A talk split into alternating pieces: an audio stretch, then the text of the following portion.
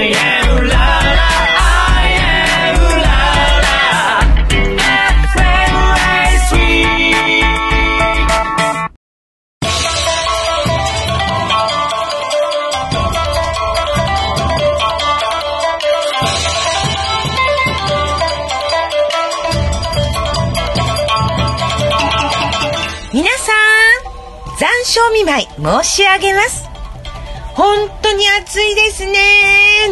だかも肌がじりじりじりじり焼ける音がするようで、もう私も本当白い肌がちょっと茶色くなっちゃったかなと思っておりますが、皆さんいかがお過ごしでしょうか？エリカの都在東西の時間となりました。今年は本当に梅雨が長くそして夏が短く感じたようなこの夏ですけれども今年は特別の夏と言われております。新型コロナウイルスで自宅で楽しむ夏を過ごされていらっしゃる方もたくさんいらっしゃるかと思います。皆さんはどんな夏をお過ごしでしたか？私はですねやらなきゃいけないやらなきゃいけないと思いながらなかなかやれないことがたくさんあったんですけれどもその中で特に写真の整理ねそしてまた洋服などの整理もうどうしようどうしようと思いながらもうほんと日に日に日に日に増えていっちゃうんですけれども。まあその中でも特にね洋服なんかは断捨離をやりました。2年着なければ二度と着ないと言いますけれども女性ってなかなかね本当にその洋服の断捨離ってできないものですよね。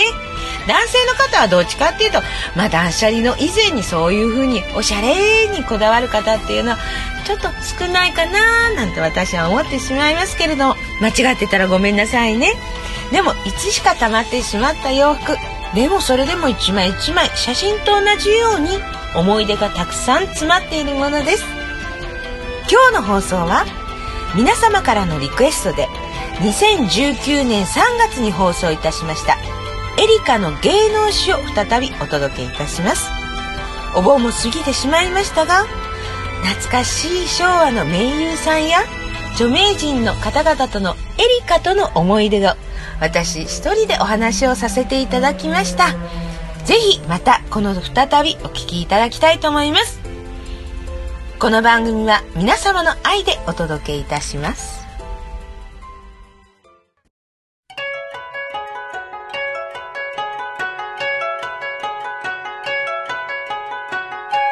さて、この度は春のお彼岸特別番組というわけですけれども、えー皆さんもね、ご先祖様などお墓参りに行かれたでしょうか、えー私もご先祖様のお参りをさせていただいて、そして日々の感謝を申し上げてきましたけれども、まあ私にはね、えーもう一つプライベートとは別に芸能界というね、お仕事を子供の頃からさせていただいておりましたので、時折というか、うーん、何かあるとですかね、あの方、あの先生と思い出すこともたくさんあります。その芸能史の中に欠かせない方々がたくさんいる中で、今日は思い出深い方を忍んでお話をさせていただきたいと思います。まあそこで一番最初に名前を挙げるとしましたら、この方ですね。えー昭和のコメディアンで役者、俳優、そして何よりも山形弁でお国なまりが自慢な。そうです。それなりの年齢の方でしたら、もしかしてあの人かな？え？あの人？なんていうふうに頭を点々点々とされてるかもしれませんけど、アジャパーというね、言葉で大人気、大流行をされました。バンジュンさんこと、バンジュンザブローさんのお話をさせていただきたいと思いますが、まあ、バンさんとはですね、え私が小学校の頃、今で言う日劇の、じゃない、今で言う有楽町マリオンですね。えー当時日劇というね、えー日本劇場という大舞台があったんですけれども、えー当時はね、東洋一の大劇場として、まあ皆さん、ステージに立たれる方も歌い手の方、ダンサーの方の憧れの舞台だったんですけれども、その日劇でバン先生とご一緒させていただいたんですが、まあ何しろね、私が小学校5年生、11歳の頃ですかね。なので、バンさんという方がどれだけ偉大な方なのか、そしてどれだけご活躍な方なのかっていうことは、本当に、えー知らず、本当に今振り返ると、なんて私って失礼なやつなんだろうっていうふうにね、思いますけれども、まあそのお芝居の中でも、えー山形のね、えー船を漕ぐ。もうちょうど船下りのね、船頭さんですね。そのおじいちゃんの役をやってらしたので、えーどちらかというと、ご本人もおじいちゃんだし、芝居でもおじいちゃんだから、まあ、隣にいるおじいちゃんという感覚ですかね、私にとったら。そういう感じでしたので、私もすごく甘えさせていただいたんですが、まあ、バン先生からしても私のことはもう孫のように思ってくださったみたいで、まあ、ほぼ毎日ですね、えー待ち時間というと、えー先生の楽屋に行って、先生って行くと、おい、来たか？お茶飲むか？みかん食べるか？ねえ、そんな、もうとにかくなんか食べ物とかね、飲み物、それも自らみかんを剥いてくださったりとか、お茶を入れてくださったりとかね、してくださったんですけれども、まあそういう風な甘えがどうしてもおじいちゃんおじいちゃんっていうね、自分の心の中の存在が大きくなっていったわけなんですが、でもさっきも反省したっていうけど、本当に私って、すごいずうずうしいというか、どこまで無知なんだろうかで、今でもね、思いますけどね。もし、ね、当時、今の子役さんのように私がしっかりしてれば、そんなことはしなかっただろうと思いますけど、まあ今のね、子役さんたちっていうのは本当にもうしっかりされてるから、その、ね、芸能界の厳しい上下関係っていうのをよく知ってるし、まあ、あの、この方どういう方っていうね、ことも頭に入ってるから、まあ、敬語も綺麗に使うしと思いますけど、私なんかそこ行くと全然もう本当、未熟者もいいところでずうずうしさ極まりないっていうのが、ね、今でもこう思い出してしまうんですけれども、まあね、先生の楽屋に行って、まあいろんなお話もさせていただいたんですが、まあ毎日ね、唯一欠かせなかったのは先生の楽屋に行くと必ず何十枚っていうこの色紙のね、束と言いますか、置いてあるんですが、それに先生はもう毎日色紙に書かなくちゃいけない。万順三郎、万順三郎って。それでね、それをもまあ、皆さんにプレゼント、まあ、頼まれてっていうのもあるんでしょうけれども、まあ、とにかくその、数の多いことにびっくりしたのもあったんですが、その先生が教えてくださったことは、色紙にサインを書くっていうことは、まずは心を込めて書かなくてはいけない。自分の名前を丁寧に書かなくてはいけない。それにはマジックではダメなんだ。やっぱり心を込めるには日本人だったら筆で書くものなんだ。って先生おっしゃってね。で、私なんかも、あ、そういうものなのかなっていうふうに、こうずっと見てたんですが、まあ私もそれなりにね、えーずっと来ますと、まあエリカちゃんサインして、なんて言うと、まあ最初の頃はマジックでね、もちろんしてたんですが、ふっとある時その先生の筆で書くんだよっていう言葉が頭をよぎりましてね。で、ある日突然、私も筆で書いてみようかなって思って始めたのが、私がその筆って言いますかね、えー筆文字を書くきっかけになったっていうのもあるんですが、まあ今でもね、えーちゃんと私は心を込めて、色紙は書かせていただいております。でもそれは本当、後々残るすごいお宝なんだっていうね、ことが当時はわからなかったけど、今になるとすごく思いますね。だから本当先生のおっしゃる通り、書いてって言われて、パーッと書くっていうのは、これは本当失礼になるんだな。まあ嬉しいですよ。嬉しいけれども、でも失礼になるんだな。やっぱり一つ一つ一枚一枚丁寧に書くところにこれは意味があるというふうにね、私は思って今はね、そのように書かせていただいておりますけれども、まあ、その万順先生っていうのは喜劇のね、えー、役者さんでもいらっしゃって、まあ映画とかドラマも、もそうですね、皆さん、ムー一族って言ったらわかる方も、何人かいらっしゃるかな。えー、まあ昭和の初めの頃っていうかね、えー半ばは、駅前シリーズとか、社長シリーズなどでね、森重久彌さんとご一緒に喜劇のね、映画を、まあ、やってらっしゃるわけなんですけれども、その、万順三郎先生の後に思い出深い方がこの森重先生。なんかね、私、えよく、お笑いの方ですか？って言われるんですけど、全然お笑い勉強もしたことがありませんが、えーなぜかそういうふうに言われてしまうんですけど、きっともうその、両先生のね、えーなんか日頃、こう、ちょっといただいてるのかな、なんとも思いますけれども、まあ、森重先生って言いますとね、あるパーティーでね、お会いしたのがきっかけだったんですが、まあ、そのあるパーティーというのは、森光子さんの、えー、勲章のね、受賞のお祝いで帝国ホテルにね、行った時だったんですが、その時にね、森重先生は、その帝国劇、あ、帝国ホテルの、うん、そうですね、そこのお部屋の中心ぐらいですかね、に、まあ椅子におね、座られていて、そこを取り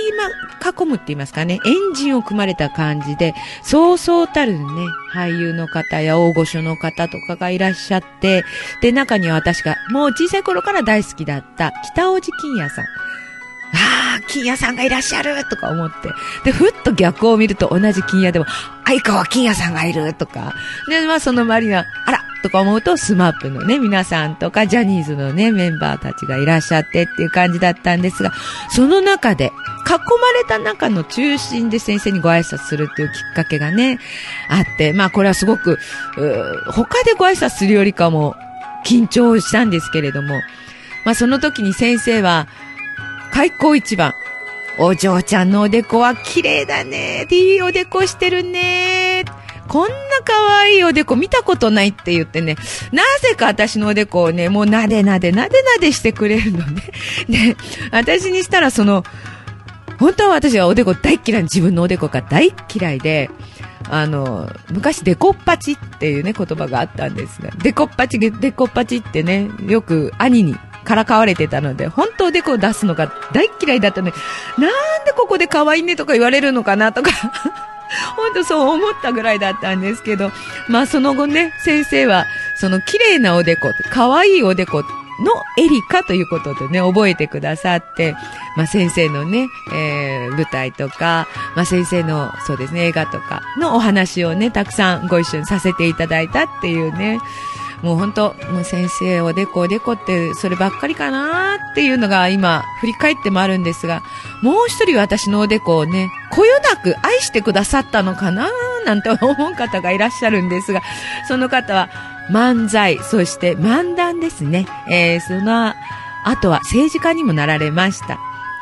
コロンビアトップ先生です。このトップ先生とは私は、えー、なぜか飲み友達、そして、えーゴルフ友達っていうんですかね。本当あの、お仕事よりかそちらの方が、まあメインになってしまったような先生なんですけれども、まあ先生とね、えーよく飲むと、先生は、女っていうのはな、お酒を飲んだら言わないといけないんだぞ。お前は飲めば飲むほど、なんで強くなるんだ。まったくお前は可愛くない。まあそう言いながらね、えーおでこをピシピシ、ピシピシ叩いたりとか、もうなんで私を、なんで先生が熱燗好きだからと思って熱燗ね、えーお茶を下飲んで、先生にお酌しながら、まあ先生に、まあいろんなね、ご相談もしたりとか、先生からいろいろ教わることもあったんですけれども、なんか言うと必ずおでこにピシッ、ピシッってくる。まあ先生のそれが愛情なのかなとも 思いますが、でもね、えー先生もちょっといろいろ病気をされて、まあ、あの、その時に最後のお手紙もね、いただいたんですけれども、まあ先生もね、声がだんだん出なくなってしまって、で、その時に手紙をいただいた、ね、その手紙の内容も私にとったら思い出深いんですが、それより何より、やっぱり最後先生にお目にかかった時に、じゃあ先生またねって言った時に、おでこにチュッてキスをしてくれた。ああ、このトップ先生っていうのも森重先生と一緒で私のおでこなんだな全くこのおでこっていうのはなんか素晴らしい先生たちから可愛がってもらえる、なんか嬉しい幸せなおでこなんだなと思うと、今はね、愛おしくなって、えー毎日おでこ磨きをしてるって、そんなわけはないんですけれどもね。でも、まあその先生たちにね、愛されたおでこをね、今はね、もう思いっきり出す時もあります。まあ、そういうふうなね、もう本当お笑いの世界と言いますか、喜劇の世界と言いますか、その先生方に可愛がっていただいたのと、まあ、ほぼ同時期ぐらいですかね、あの、あるご夫妻の俳優さん。って言ったら、誰だろう、誰だろう、どのカップルかなと思われるかもしれませんけれども、長戸博之さんと南田陽子さん。こちらのご夫妻にも私は本当に可愛がっていただきました。でも残念なことにね、あの、先生ご夫妻と私とっていうこの3人が一緒っていうことが一度もなかったのがちょっと残念で悔しいんですけれども、まあ、私がコンサートとかやると必ずご夫妻で花束とかお花とか成果とかいろいろねプレゼントしてくださってその連名の札というのは私は今でも大事に取ってありますがまあどちらかというと長戸先生はそうですねあのやっぱり俳優さんだなーっていうふうに感じたのは先生のトーク番組っていうかねあのそういう公演があった舞台があったんですけれどもその時に今日はね、可愛いね、娘が来てるから。その、娘を舞台にあげたい。そのトークの間で私を呼ぶんですよね。エリカおいでそのウェルカムの仕方がもう両手を広げてね、うわーっていうオーラが出る。まあ、さすが俳優さんっっていうね、素晴らしい、このウェルカムをしていただいたっていうのもあるんですが、まあその中で、陽子先生っていうのはまた全然違って、本当に女性らしい女性。本当に女性らしいなっていうのは、一歩引くこと。そこには芯を、心に芯を持つこと。そういうふうなね、お話をしていただいたりとかして、あとはお化粧の仕方とか、まあ本当にいろんなことをね、女性としてのいろんなことを教わりました。で、そこで先生から最後にプレゼントしていただいたのは、先生がちょっと手が不自由になられて、それでも自分の色紙というものは、万先生と同じく大事にされてた方で、芋版ですね。お芋を自分の南田陽子掘って、それを今掘ってるんだ。で、その掘ったので、色紙を私にプレゼントしてくださって、それをいただいてからですかね。間もなくちょっとお会いできなくなってしまったということがあるんですが、でも先生のその色紙を見るたび、いつも先生がね、微笑んでくださった、あの優しいお母さんの笑顔っていうのは、本当今でも忘れられないし、なんか心がほっとあったかくなるって感じですかね。でもそこ行くと、もう一人私にはお母さんという存在の方がいらしたんですが、その方は、まあこちらはどちらかというと、今の私と同じかも、と、あれでしょうかね。豪快だったでしょうかね。あの、初めて私お会いした時は、あんたはあてと似てるわ。大口や、あんたよう喋るけな。大阪なまりというか大阪弁で本とね、えー、単価を切るように話してくださったのが京歌子さんでした。まあ京先生とはね、もう本当にその口が大きいというところで、私と似てる。出世するでなんて言われて、まあ出世はしてませんけど、先生ごめんなさい。出世はしてませんけど、でも大口で、私はそんな口大きいとは思わなかったんですけどね。そんな感じでね、先生には本当可愛がっていただいて、その中でね、よくお電話いただくと、今新橋にいるから、どこどこにいるから、お茶のお誘いなんですよね。で、まあ先生と、まあ1時間ぐらいお茶を飲んで、で、まあ先生はその後ね、お仕事に入られたりとかするんですけれども、まあ本当にそういう女性の方からも、というかね、女性の先輩ですね。から本当に可愛がっていただいて教えていただいたっていうことは私にとったら何よりの、この女として仕事をして女として生きるという、この中では大事なことだったんですね。まあね、話すとたくさんの方が出てくるんですが、まあ、春のお彼岸だからって言って、全部お出しして、全部話したいのは山々なんですけど、秋のお彼岸もありますのでね、えこの方のお話を最後に締めくくりたいと思いますが、その方というのは、まあ皆さん、絶対ご存知です。合法来閣なんですけれども、色気と、シャイと、そうですね、あとチャーミングですかね。それをお持ちの勝慎太郎さん。もう最後の舞台というのがね、大阪の歌舞伎座で、夫婦ぜんざい、あずま男、京女のね、舞台を、えー、奥様の玉尾さんとされたわけですけど、私はその千秋楽の前の日ですね、に、えー、伺ったんですが、まあその時にね、えー、楽屋にご挨拶行ったら、まあ先生はその400年の歴史の帯の話と、そして、えー自分が、まあ、ご家にもなられましたね。えー、天柄ハットをかぶってらっしゃるお写真。この男はいい男だろこれ私じゃ、じゃない。そういう、なんか、もうすごくね、大きなポスターでね、楽屋に飾って、そのお話をね、されてたんですが、まあちょっと右側をパッと見たら、内田祐也さんと玉尾さんが、エリカが引っかかってるお父さんにとかっていう。まあそういうふうにね、楽屋で楽しい。もうこっちは緊張して、もうどうしようどうしようみたいな感じだったんですが、何質問されてもドキドキドキドキしてたんですけれども。まあね、あの、千秋楽というと大体皆さんも全部バラシと言ってね、片付けに入ってしまうので、えーそのバラシがあるからっていうのは千秋楽のその打ち上げパーティーと前日にやられるということと、まあ勝先生から、この後ね、あるからお前も一緒に行けと。まあそのパーティー会場に私も伺ったんですが、まあそこにはまあ、ね、出演者の方、スタッフの方、そしてマスコミ関係の方もいらっしゃったんですけれども、まあそう、200人ぐらいいたかな。その中で、まあ乾杯が始まってしばらくしたら、エリカちょっとこっちに来いと。200人の中の真ん中に私を呼ぶわけですよ。またなんだろうなんだろうなんだろうともこっちはもう何を言われるのか、おドキドキドキドキしてたら、俺の耳元でお前一曲歌え。ええー、と思うじゃないですか。だって200人いるんですよ。200人の中で、なんで先生の耳元で歌わなくちゃいけないのか。あの、なんのあれもなくって。でも私は、ね、歌うとなると声が大きいので、そーっと歌うことが嫌だなーとか思ったから、先生の顔横で見ながら、まあ大きい声で歌ったんですけど、そうしたらその時なんですよね。先生が、今だ写真を撮れもうマスコミの方から、まあ私のね、スタッフの方が、みんなが写真を撮ってくださって、でもこっちは写真撮られてながら、もういいって言われるまで歌ってたわけですよ。まあでもとりあえずね、ワンコーラスは歌ったんですけど、そのワンコーラス歌う中で、今だ写真撮れはーって歌いながら思ったんですが、仕上がった写真をいただいたときに、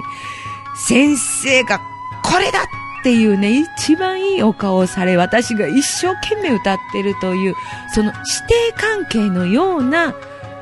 貴重な写真が撮れ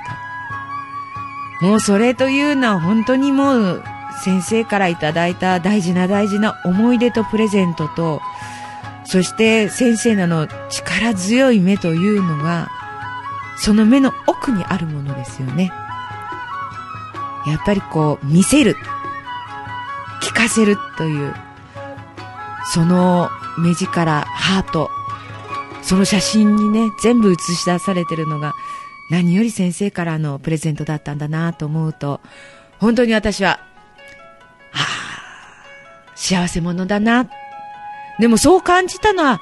皆さんが旅立たれてからのことだったんですよね。その時はもう嬉しい嬉しい。ああ、誰々先生に会った、誰々さんに会った。やっぱりミーハーですから。ご一緒に今日は仕事ができたとか。もうそういうふうに思ってたんですが、やっぱり日を追うごとにね、本当にその先生方の温かさとか優しさとかぬくもりとかっていうのがひっしと感じて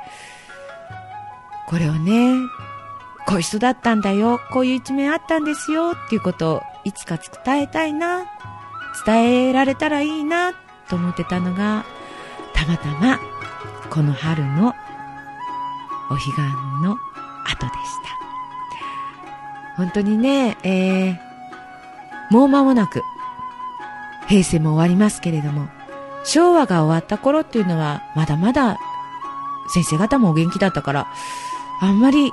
私もそこまではね、年齢もいってなかったので考えるっていうか思いつくこともなかったんですが、まあ、こうなって年を重ねて、新年号を迎えるんだなぁと思うと、なんとなく心が、あ、話したい、伝えたいっていうふうに思ったので、今日は特別にお届けさせていただきました。まだまだたくさんいらっしゃるんですよ。でも今日はこの辺りで、またの機会に続きお話しいたしますね。エリカのおすすめのコーナーです。えー、間もなく来る4月。葉桜もね、綺麗になりますけれども、そうです。今年の4月は、平成から新年号に変わる、その新年号が発表される月になるわけですよね。えー新年号のお名前どのようになるんでしょうかね。私もすごく興味がありますが、ま、年号が変わっても、日本には昔から伝わる大切な風習は変わりません。4月8日は仏教の開祖、お釈迦様のお誕生日です。そうです。花祭りなんです。日本人はどちらかというと、キリスト様よりか仏教の方が多いかと思いますけれども、キリスト様というとクリスマスと言って、もうこれは知名度は100%以上。でも人数で見たら、世界でも有数の仏教国にもかかわらず、そのお釈迦様のお誕生日、花祭りは、まあちょっと知名度が薄いのかなっていうふうに私もちょっと感じる時があるんですが、その4月8日ですね、8の日。その前後には、あちらこちらのお寺とかで行われる花祭りがあります。まあよくね、おちごさんとかの行列などご覧になる方もいらっしゃるかと思いますけれども、あとは舞の奉納とか、お茶会、雅楽などの演奏など、もうそれはそこによって様々なんですが、春の一日、身近に仏教を感じる機会にされてはいかがでしょうか。各地の花祭りにお出かけになられ、花の季節に花祭り、深く考えずに気持ちを楽に、ちょっと触れてみてください。何か新しいことが芽生えるかもしれません。4月8日は、花祭り、お釈迦様のお誕生日です。どうぞ皆さん、お出かけください。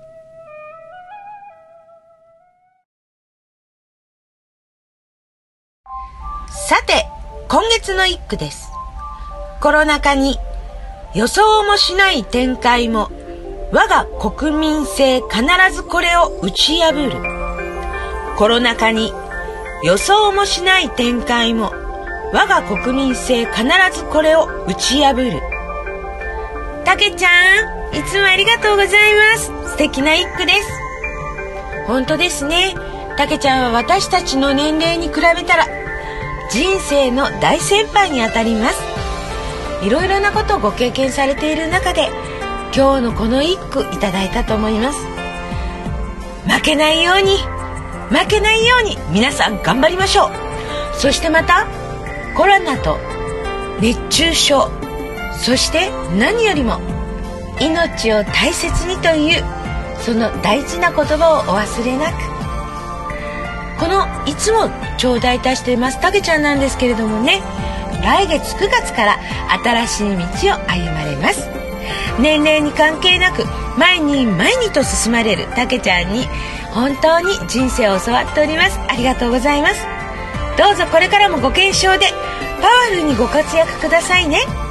また素敵な一句をお待ちいたしております。この番組では皆様からのお便りメールをお待ちいたしております。宛先はエリカ都在東西アットマーク Gmail.com またはエリカのメールまでお待ちいたしております。あっという間に8月も終わってしまいますけれどもね。えー、それでも夏っていうのは残暑という言葉があります。まだまだ暑さも厳しいですよ。本当に皆さん体に気をつけてくださいね。来月の放送の頃は秋の夜長スズムシが鳴いてますでしょうか？それとも秋風で本当に素敵な秋の夜長をお過ごしでしょうか？9月25日金曜日夜8時半にお会いしたいと思っております。皆様の夏どうだったか私にいっぱい教えてください。私は麦茶茶漬けにはまってしまいました。麦茶に氷を入れてご飯を入れてちょっと漬物を入れてそれでサクサクっと食べてこの夏を乗り切った元気印のエリカです。今月もお聴きくださってありがとうございました。この番組は皆様の愛情でお届けいたしました。また9月にねお元気です